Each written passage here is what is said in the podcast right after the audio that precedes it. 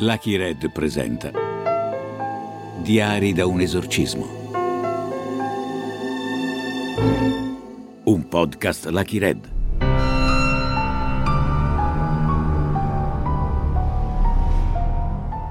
Questo podcast è basato su fatti realmente accaduti che potrebbero turbare gli ascoltatori più sensibili. Seconda puntata. La ragazza senza nome.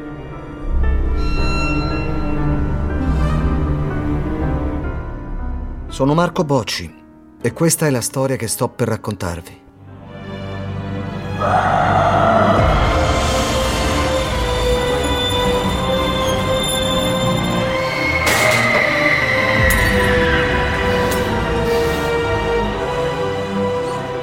Lampadine che esplodevano, porte e finestre che si aprivano da sole, letti che si sollevavano e poi ricadevano a terra.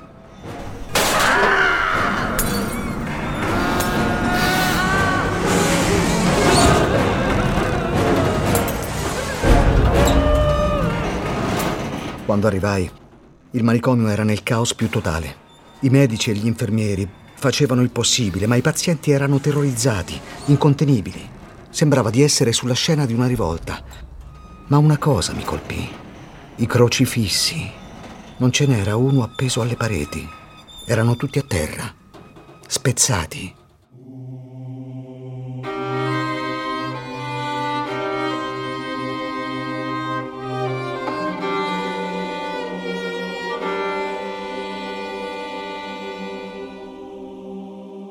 Gloria, per fortuna, era nel suo letto che dormiva.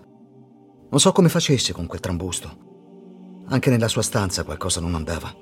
Il comodino era spostato e la lampada al neon era esplosa.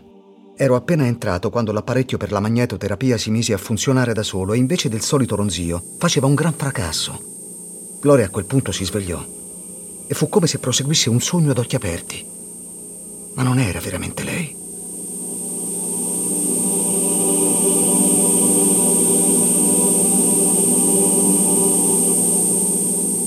Allora sei qui per davvero?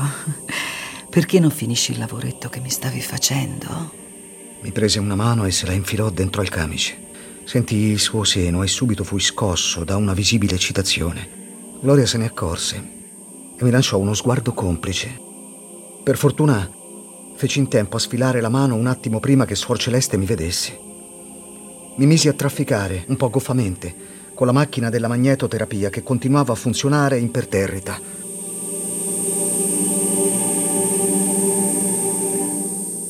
Ah, è qui, dottore. Dovevo immaginarlo. La stanno cercando dal reparto donne. Intanto si mise a cercare il crocifisso.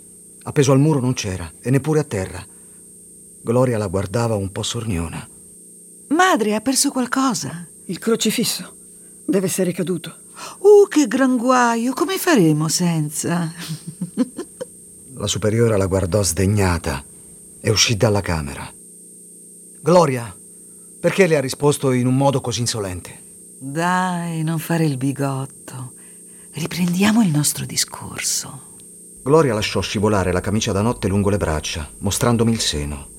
Per fortuna il gran casino che c'era fuori da quella stanza mi richiamò alla realtà.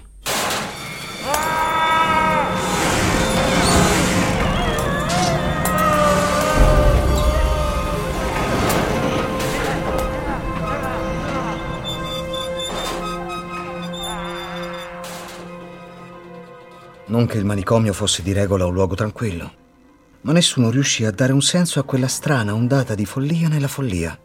Fra le suore si sussurrava che gli inquietanti fenomeni erano cominciati con il ricovero di Gloria Fittipaldi. Suor Celeste in particolare sembrava avere qualcosa da dire, e siccome mi fidavo di lei la incoraggiai a parlare. Vuole che sia sincera, direttore? Non ricordo una sola volta che lei non lo sia stata. Si tolga dalla testa che ci sia una spiegazione alla disgrazia che si è abbattuta sul nostro ospedale. Non stanchiamoci di pregare, perché qui c'è di mezzo il demonio e che Dio ci assista.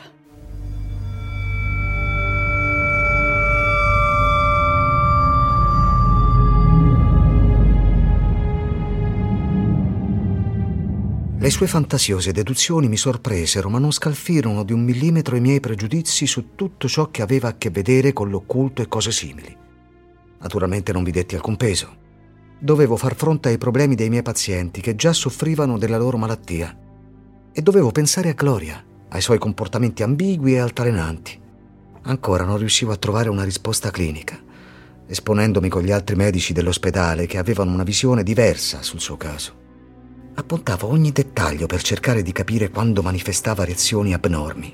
Per esempio, succedeva quando le chiedevo di descrivere le misteriose presenze. La sola domanda le provocava uno sconquasso, non solo interiore. A volte, invece, sembrava incapace di esprimersi in modo comprensibile o di capire che cosa le stavo dicendo. Erano gli stessi fenomeni che adesso osservavo nella ragazza senza nome, giunta nel mio reparto.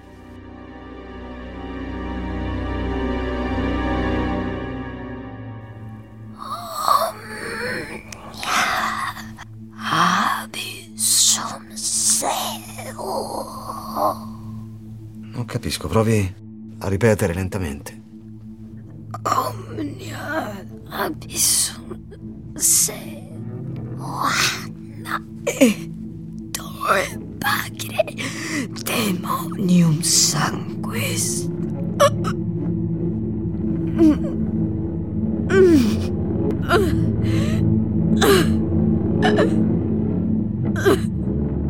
La ragazza senza nome.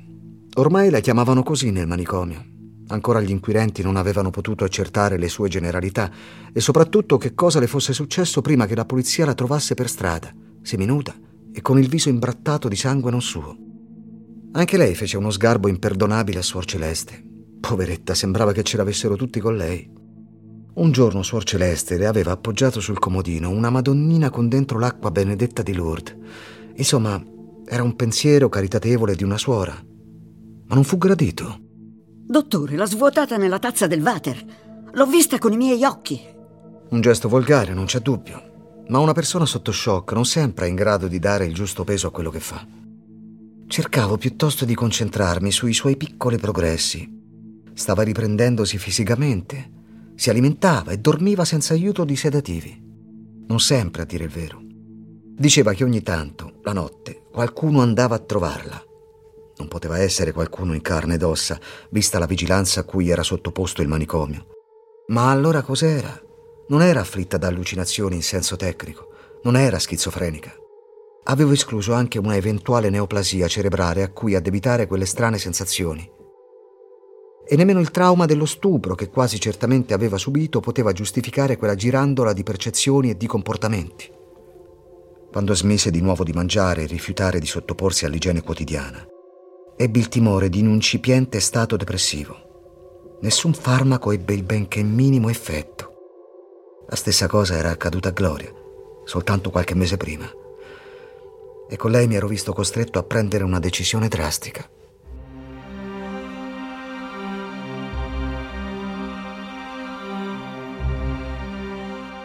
L'avevo sottoposta alla terapia anticonvulsivante, l'elettroshock per intenderci anche se il collega Basaglia, che ho sempre stimato, sostiene che è come dare un pugno a un televisore per farlo funzionare di nuovo.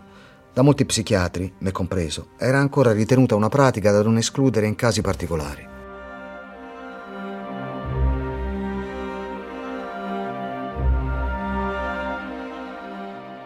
Preparai Gloria alla prima seduta. Le feci applicare il gel e poi gli elettrodi sui due lati della fronte attraverso i quali doveva passare la corrente. Dagli assistenti le fece assicurare braccia e gambe al lettino, con le cinghie di cuoio. A quel punto dia di potenza.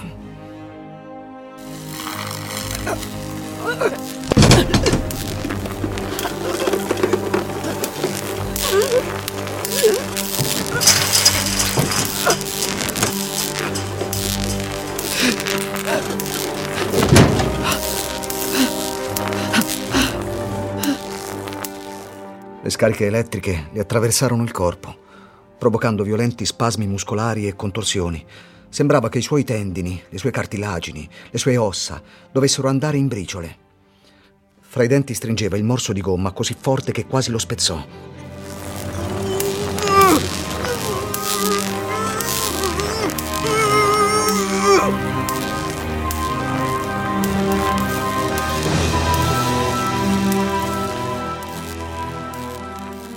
Alla fine perse coscienza.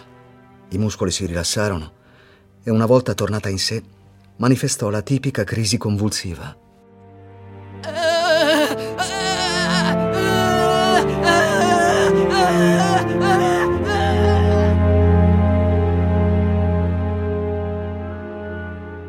Furono sei le sedute di elettroshock, il minimo previsto dal protocollo, anche se in realtà non avevo certezza piena che quella terapia così invasiva sarebbe stata efficace, perché nulla su di lei aveva ancora dato esiti duraturi.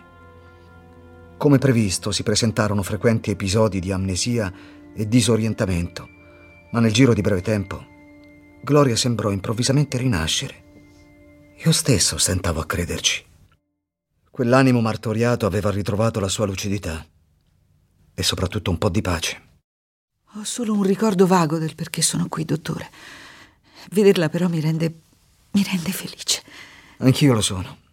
E se continuo a fare progressi potrò mandarla a casa molto presto. Guardi che io non ho fretta. Nemmeno io desideravo di metterla. O meglio, non sopportavo l'idea di non vederla più.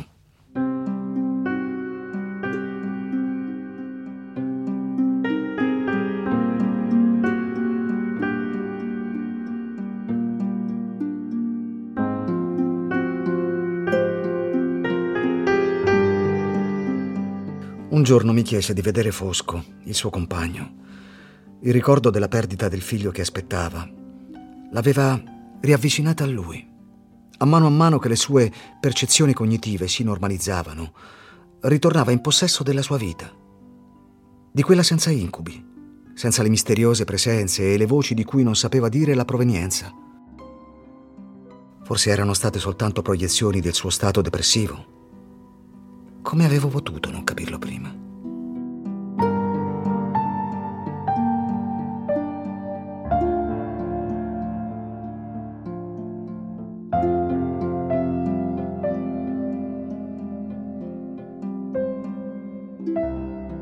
Il giorno delle dimissioni giunse più in fretta del previsto. Gloria stava ormai in ottima salute fisica e mentale. Suor Celeste sembrò tirare un sospiro di sollievo, anche se le sue elucubrazioni non avevano più alcun senso, dal momento che in ospedale quegli strani episodi non si erano più verificati. Pensai che anche le suore potessero avere le loro simpatie e antipatie, ma dovevo darle anche atto che una spiegazione a quei fatti non l'avevo mai trovata.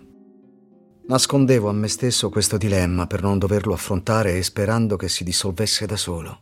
Non sapevo di trovarmi soltanto all'inizio del mio viaggio nell'abisso.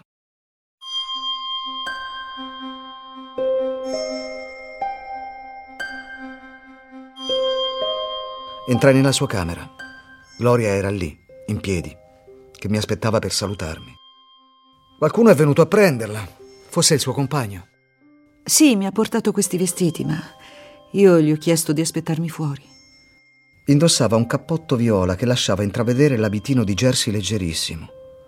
Non era solo bella, emanava qualcosa che la rendeva irresistibile.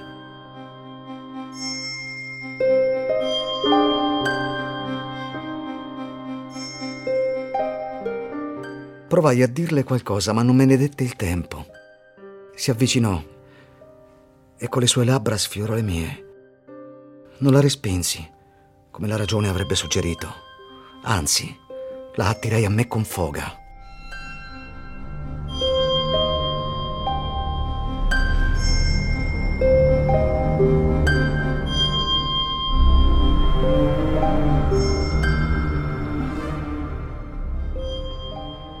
Adesso è ora che io vada. È giusto così. Abbi cura di te. Comunque il nostro non è un addio. Uscimmo dalla stanza e mentre si allontanava nel lungo corridoio mi chiedevo che cosa avesse voluto intendere.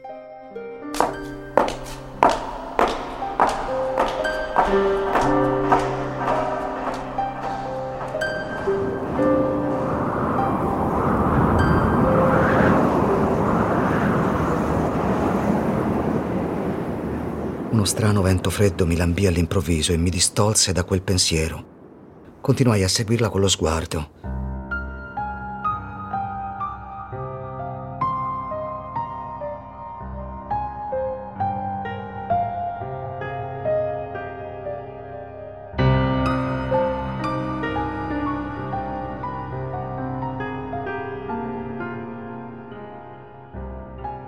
Il suo incedere elegante diventò goffo poi si voltò.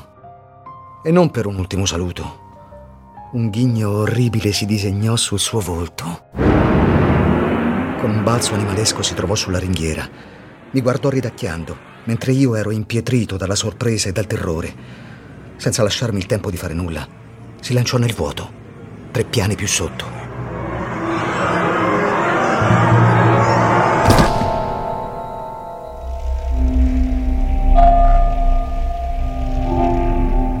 Suicidio dovuto a uno stato depressivo riacutizzatosi improvvisamente in una forma clinicamente non prevedibile. Fu questo l'esito cui giunse la commissione medica riunita in tutta fretta per stabilire le motivazioni che avrebbero indotto Gloria a quel tragico gesto. A stilare il giudizio contribuì il fatto che era avvenuto all'interno di un luogo di ricovero per malati di mente e forse anche alla buona fama che fino ad allora mi aveva accompagnato. Non fui rimosso dall'incarico di direttore dell'ospedale psichiatrico ma su di me si addensarono numerose ombre. Io stesso fui assalito da molti dubbi. Anche quello di aver creduto nella sua guarigione dopo le sedute di elettroshock. In tutta sincerità, ancora non avevo capito da che cosa mai avrei dovuto guarirla. Quel ghigno che richiamava qualcosa di disumano era stampato nella mia mente. Da quel momento non fui mai più sfiorato dall'idea di praticare l'elettroshock ad un paziente. Avessi ascoltato Basaglia, con la ragazza senza nome, non avrei commesso la stessa imprudenza. Con lei avrei insistito con psicoterapia e farmaci, ad oltranza se ve ne fosse stato bisogno. O anche questo era un errore. Stavo perdendo lucidità. Non riuscivo a dormire e nei rari momenti ero io ad essere tormentato dagli incubi. Dopo l'ennesima notte insonne, mi trovai catapultato in un altro misterioso episodio all'interno dell'ospedale. Nel padiglione femminile, due degenti erano in preda a una grande agitazione. C'era l'acqua che andava in alto e poi cadeva giù. Quale acqua? Quella che c'è nella brocca? Sì, la brocca andava in aria e girava in tondo. Una paziente diceva di aver visto la brocca dell'acqua roteare nella stanza. L'altra era ancora spaventata perché le lenzuola si erano sollevate dal letto ed erano andate a stringerle il collo come un cappio. Ci volle un po' per decifrare i loro racconti. Ero perplesso, anche perché a differenza degli episodi precedenti, non vi erano prove tangibili che tutto questo fosse realmente avvenuto. La brocca e le lenzuola, in fondo, erano lì al loro posto. Si trattava senz'altro delle suggestioni di due malate particolarmente fragili non erano del mio stesso avviso le suore, neppure gli infermieri. Qualcuno si premurò di riferirmelo. Direttore, noi siamo preoccupati. Queste cose strane che succedono in ospedale non hanno mai smesso.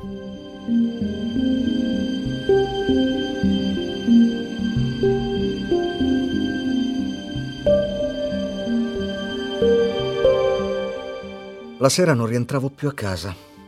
Mi chiudevo nel mio studio in ospedale e passavo le notti ad analizzare gli appunti e ad ascoltare le registrazioni delle sedute con Gloria.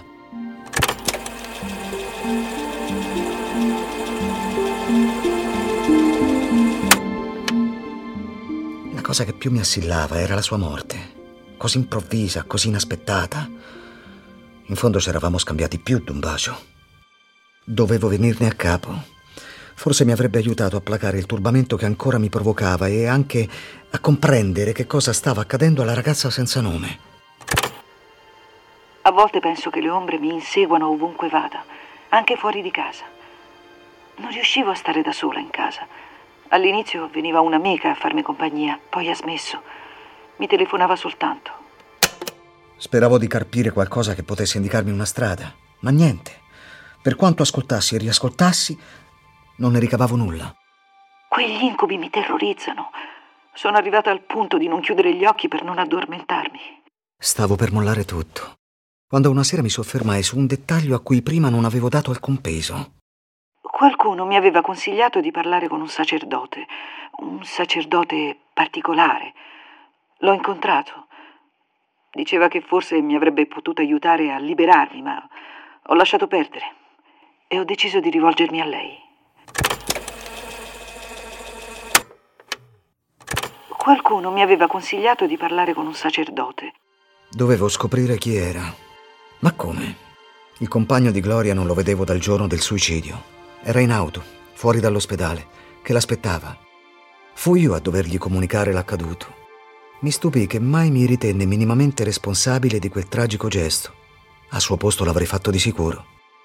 Decisi di rispettare la sua scelta del silenzio. Rimuginavo da giorni per capire come arrivare al religioso, quando successe l'imprevisto.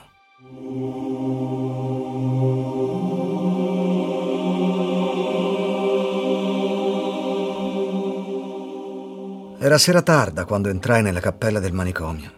Era la prima volta che ci andavo. D'altronde, da non credente quale ero, che ragione avrei avuto di scendere in quel luogo? Ma è qui che il sacerdote mi aveva dato appuntamento. Era stato lui a trovare me.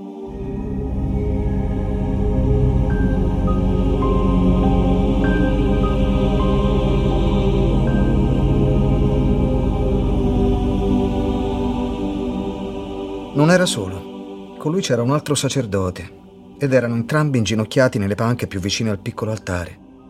Si fecero il segno della croce. Uno era Don Francesco, il cappellano, che si alzò e uscì, facendomi un cenno di saluto. L'altro mi invitò ad avvicinarmi.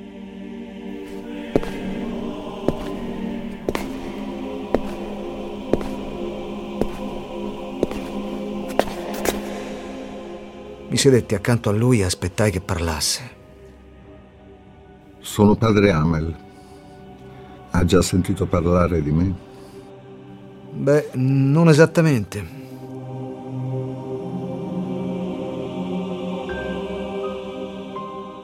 Era anziano, ritto come una roccia.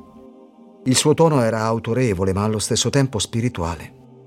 Non gli rivelai che anch'io in effetti lo stavo cercando ma era come se già lo sapesse. So che ha seguito con particolare attenzione il caso di una sua paziente, mi riferisco a Gloria. Sono rimasto molto scosso quando padre Francesco, mio confratello gesuita, mi ha riferito del suo gesto insano. Mi perdoni, padre, troverei più appropriato definirlo disperato. Stiamo parlando di una donna che si è tolta la vita. Le assicuro che non era una mancanza di rispetto. Cos'altro era allora? Non capisco. Ci sono aspetti che lei dovrebbe conoscere, ma è un argomento spinoso. Lei è pronta ad ascoltarmi? Sono qui per questo. Deve sapere che Gloria qualche mese fa si è rivolta a me perché si sentiva dominata da una presenza oscura e non trovava più pace. Pensava di avere bisogno di un conforto. Gloria era una donna moderna, ma di fede. Quando le spiegai che il conforto non sarebbe bastato, non si fece più vedere. Anche quando è entrata in terapia con me aveva parlato di presenze misteriose e di una voce che le parlava. Però, più che dominata, mi diceva di essere terrorizzata. Era terrorizzata da chi la dominava, anche se non ne era pienamente cosciente. La verità è che Gloria non era più padrona di se stessa ma non lo poteva rivelare né allo psichiatra né a nessun altro. Qualcuno glielo impediva. Non la seguo. Avrà notato in lei comportamenti non proprio in linea con la persona che era. Per esempio, come reagiva quando le chiedeva di queste misteriose presenze? Beh, aveva reazioni violente, a volte brutali direi. Poi però dimenticava tutto. Ma questo non significa che fosse dominata da qualcuno o da qualcosa. Si sbaglia, dottore, a meno che non ritenga che Gloria soffrisse di determinate psicosi. E a quanto so lei si è sempre espresso diversamente. Padre Amel, da dove deriva la sua certezza che Gloria fosse posseduta? E poi da chi? Stavo per arrivarci, ma vedo che la sua mente corre. Con lei non servono tanti preamboli. Chiamerò le cose con il loro nome. Io sono un esorcista e colui che si era impossessato del corpo di Gloria era il peggior avversario che possa esistere, il demonio.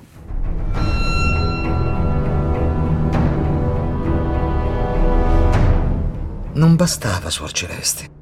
Ora ci mancava il prete esorcista. Non mi alzai subito solo per riguardo alla sua veneranda età.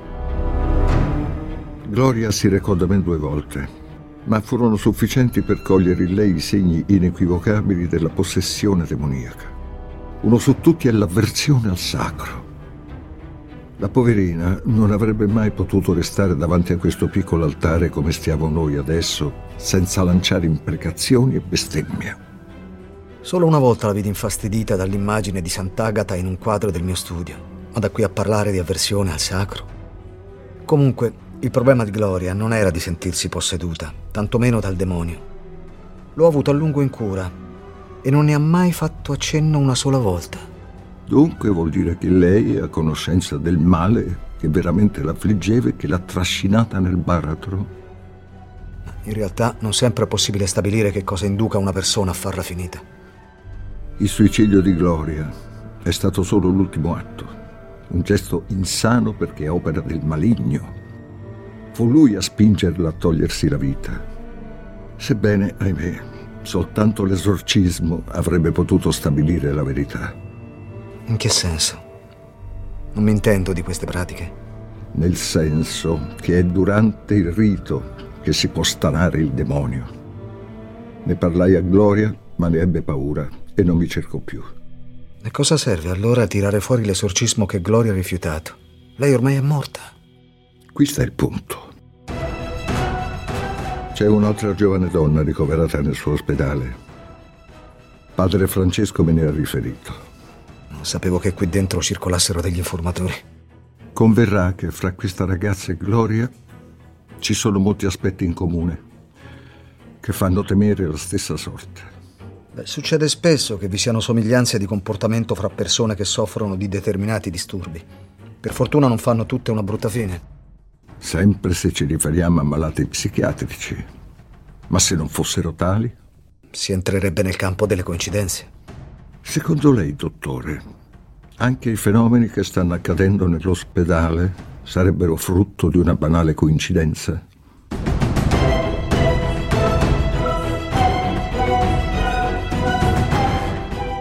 Non avevo risposta. L'anziano gesuita me lo lesse negli occhi. Faccia che non sia troppo tardi anche per questa povera ragazza. Non sappiamo quando il maligno è pronto a sferrare l'ultimo attacco.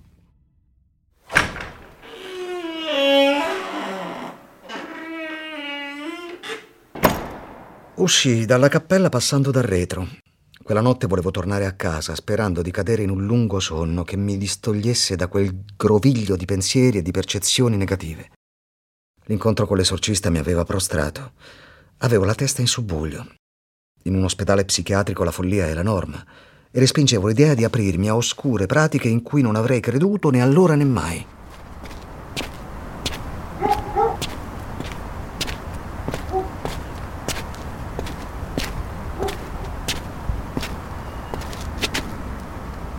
A un certo punto sentii il bisogno di tornare indietro. Mi inoltrai nei padiglioni, fra i miei matti, come diceva la mia ex moglie. Una debole luce faceva sembrare i lunghi corridoi e le camerate simili a un camposanto, anche se in quel mondo a parte, che è il manicomio, non regna mai un silenzio assoluto.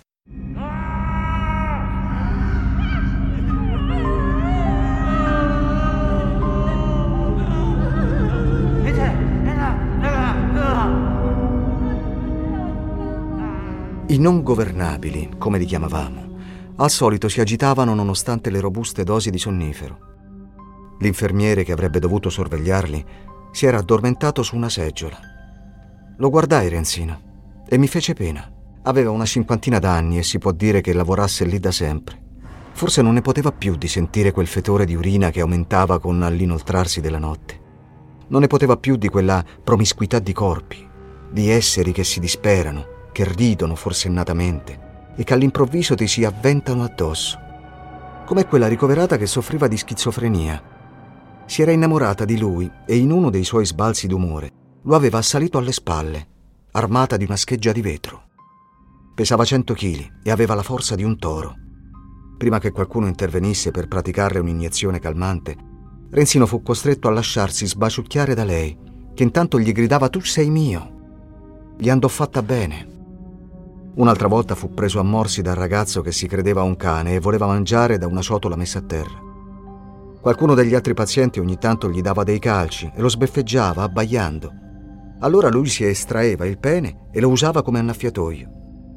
A Renzino andò molto peggio, beccandosi un morso, anche se aveva avuto il solo torto di avvicinarsi a lui mentre stava biascicando dalla sua ciotola.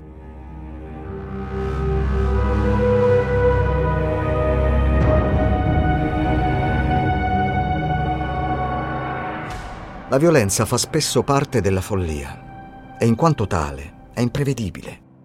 Ma ora i miei matti mi apparivano sotto un'altra luce.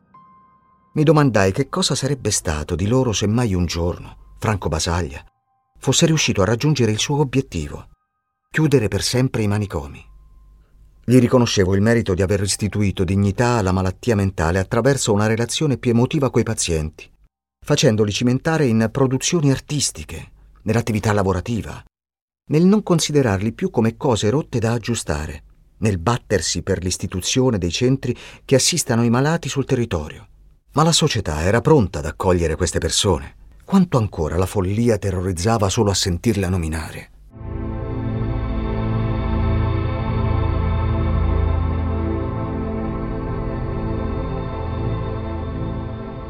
Ciò che avevo visto con Gloria, però, andava ben oltre la pazzia. Sconfinava i territori della mente. Ed io ero preda di una profonda inquietudine. A scomodare il demonio per giustificare tutto questo mi sembrava, quella sì, pura follia. Non sapevo di trovarmi a un passo dalla resa.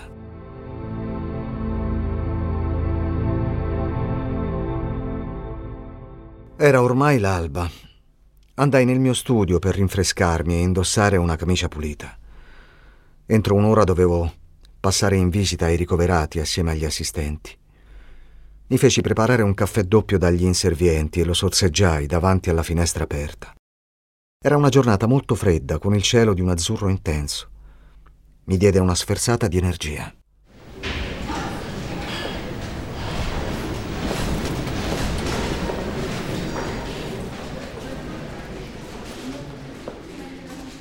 L'ospedale si stava rianimando osservai Suor Celeste, che mi veniva incontro col solito passo marziale. Era un pilastro lì dentro, un punto di riferimento per tutti. Non mi diede neppure il tempo di dirle buongiorno. La ragazza è scappata. Non vi fu bisogno di specificare di chi si trattasse. Era lei, la ragazza senza nome. Quando è successo? Adesso. Dieci minuti fa era nel suo letto che dormiva quando sono passati per la terapia. L'infermiere è tornato perché aveva dimenticato la cartella delle prescrizioni e lei non c'era più. Avvisiamo tutto il personale, cerchiamo ovunque, ovunque. Non è detto che fosse fuggita. Poteva anche essersi nascosta. Cercai di immaginare che cosa avesse voluto dimostrare con quella sparizione. Forse intendeva prendersi gioco di me. Oppure si era stancata di stare lì, rinchiusa. Magari le era tornata la memoria e voleva rientrare a casa. In quel momento sentii delle voci concitate provenire da fuori, voci di donne. Aprì la finestra che dava su via Sant'Isaia.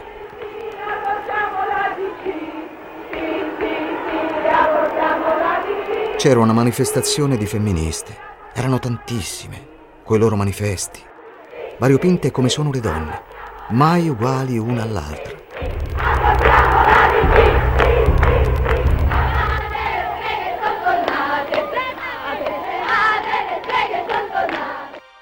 Se la ragazza fosse riuscita a raggiungere l'esterno e si fosse mimetizzata in quel corteo, chi l'avrebbe mai potuta identificare? Sperai che stesse solo girovagando fra i padiglioni come aveva fatto Gloria, anche se il rischio che provocasse un gran scompiglio fra i malati era molto concreto. Raccomandai particolare attenzione non potevo consentire che fosse messa a repentaglio la sicurezza degli altri pazienti e correre il rischio di ripiombare in quegli episodi inquietanti che il prete esorcista, e non solo, attribuiva addirittura all'influenza del demonio.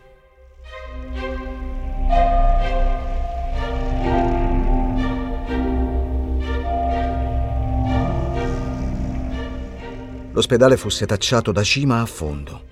Camerate, infermerie, sgabuzzini, bagni, corridoi persino sotto i letti e dentro gli armadi. Nulla. Dopo due ore di ricerche mi convinsi che era riuscita a fuggire, che ormai era fuori, chissà dove.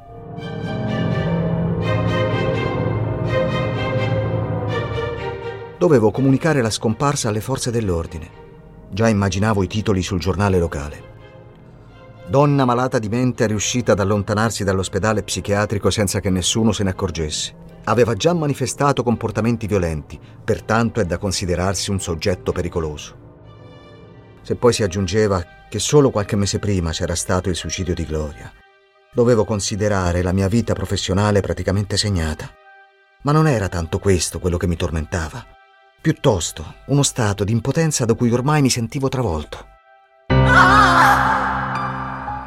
Il grido di raccapriccio di Suor Celeste richiamò la mia attenzione. Il monito di padre Amel, in quel momento, mi risuonò come un'oscura minaccia. Faccia che non sia troppo tardi anche per questa povera ragazza. Non sappiamo quando il maligno è pronto a sferrare l'ultimo attacco. La ragazza era stata avvistata sul tetto dell'ospedale. Era in bilico sul cornicione, a 20 metri da terra.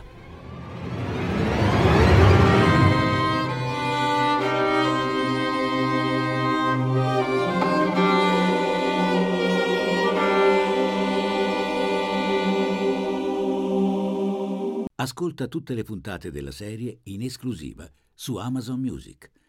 Diari da un esorcismo è un podcast Lucky Red con Marco Bocci, scritto da Antonella Bolelli Ferrera e Massimiliano Griner e ispirato a personaggi e vicende reali tratte dal libro di David Murgia, Bade Retro, Esorcismi e Possessioni. Direzione artistica Antonella Ferrera. Editing, sound design e musiche originali Alessandro Molinari. Effetti sonori Matteo Bendinelli. Voci di Marco Bocci, Emanuela Rossi, Pietro Biondi, Valentina Favazza, Melina Martello, Sandro Acerbo, Silvia Luzzi. Coordinamento Riccardo Sinibaldi.